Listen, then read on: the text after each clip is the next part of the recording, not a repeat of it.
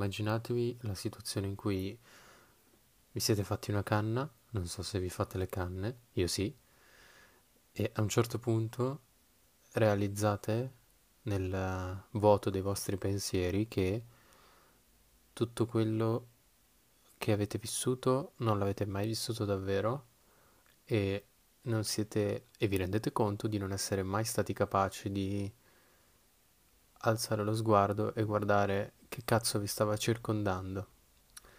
Questo è più o meno quello che mi è successo ieri sera quando ero completamente hiked, no? È come è il titolo del, del podcast, no? High, highest in the room, che significa il più fatto della stanza, nella stanza, e io in quel momento ero the highest, cioè il più fatto in the room, e in quell'istante mi sono chiesto, ma se adesso tagliassero l'albero che posso vedere dalla mia finestra, quindi che sta fuori a, dalla palazzina in cui vivo, ma me ne accorgerei? Cioè, allora, questo è un pensiero molto molto estremo che porta a fare delle considerazioni che non ammettono discussione, me ne rendo conto. Allora, la discussione vuole esserci, ma io sono molto estremo con me stesso, sono il, il peggior jihadista di me stesso ed essendolo oh, ieri sera ho pensato che cazzo, se potassero l'albero sotto casa mia, io non me ne accorgerei. E come posso accorgermi di me stesso e della mia vita se non riesco neanche ad accorgermi dell'albero che hanno tagliato sotto casa mia? Solo perché ogni mattina, quando scendo di casa, io non alzo mai la testa e mai mi sono accorto che quell'albero c'era. Per cui chi se ne frega se taglieranno l'albero? Giusto? Era scontato che fosse lì. E una volta che lo taglieranno, sarà scontato che non ci sarà più lì. È sempre un dare per scontato qualcosa. Io penso che questo sia un gravissimo problema che mm, affligge la mia testa, ma io penso anche alla testa di molte persone, cioè quella di dare per scontato qualsiasi cosa, dare per scontato il fatto che la persona che sta davanti a te in autostrada debba spostarsi perché tu vai troppo di fretta e se non lo fa ti incazzi. Devi dare per scontato che, boh, che le persone attraversino la strada velocemente affinché possa scattare il semaforo verde e tu possa passare con la macchina. Perché se quella persona è troppo lenta ad attraversare la strada e scatta il verde, ti incazzi. E come se ti incazzi? È tutto scontato, no?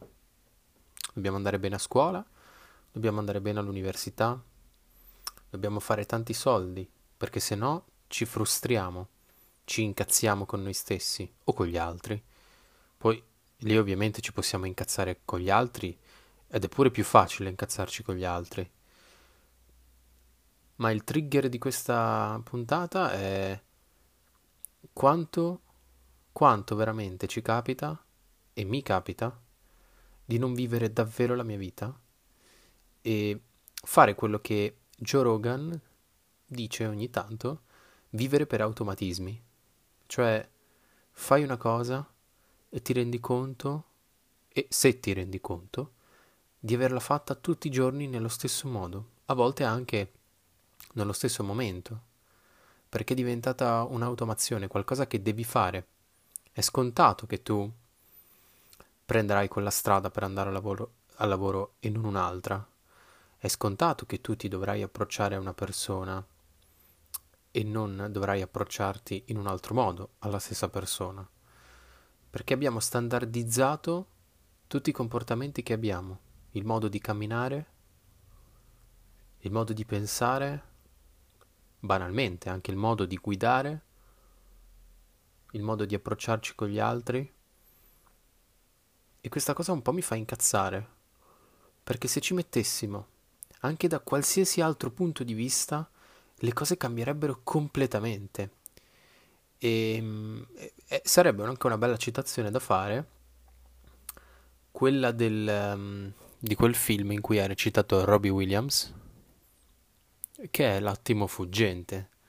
Cioè quella scena in cui lui fa salire sulla sua cattedra i suoi studenti e dice loro imparate ad avere spirito critico, osservando qualsiasi cosa da un altro punto di vista. Solo in questo modo potrete sviluppare un'idea vostra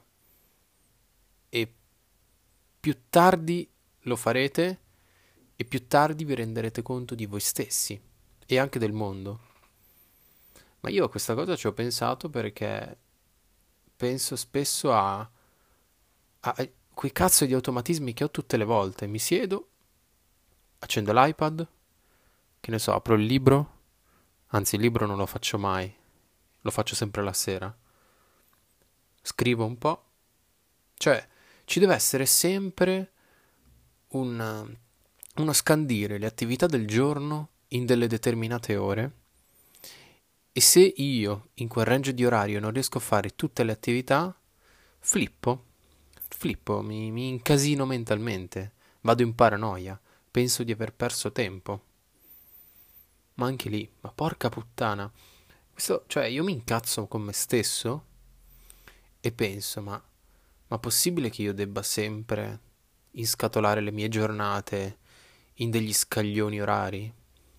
Cioè, io non so se ci sono altre persone che lo fanno, però quante volte mi succede di ritenere il range di orario che va dalle 8 del mattino fino alle 14, non so, ne dico una, il range lavorativo. Quindi la mia vita si districa tra prima del lavoro e dopo il lavoro, come se ci fosse uno slot di tempo in cui all'interno del lavoro io non viva. Allora, questo magari può succedere, magari, non so, se si lavora in fabbrica, se si fanno lavori particolarmente alienanti.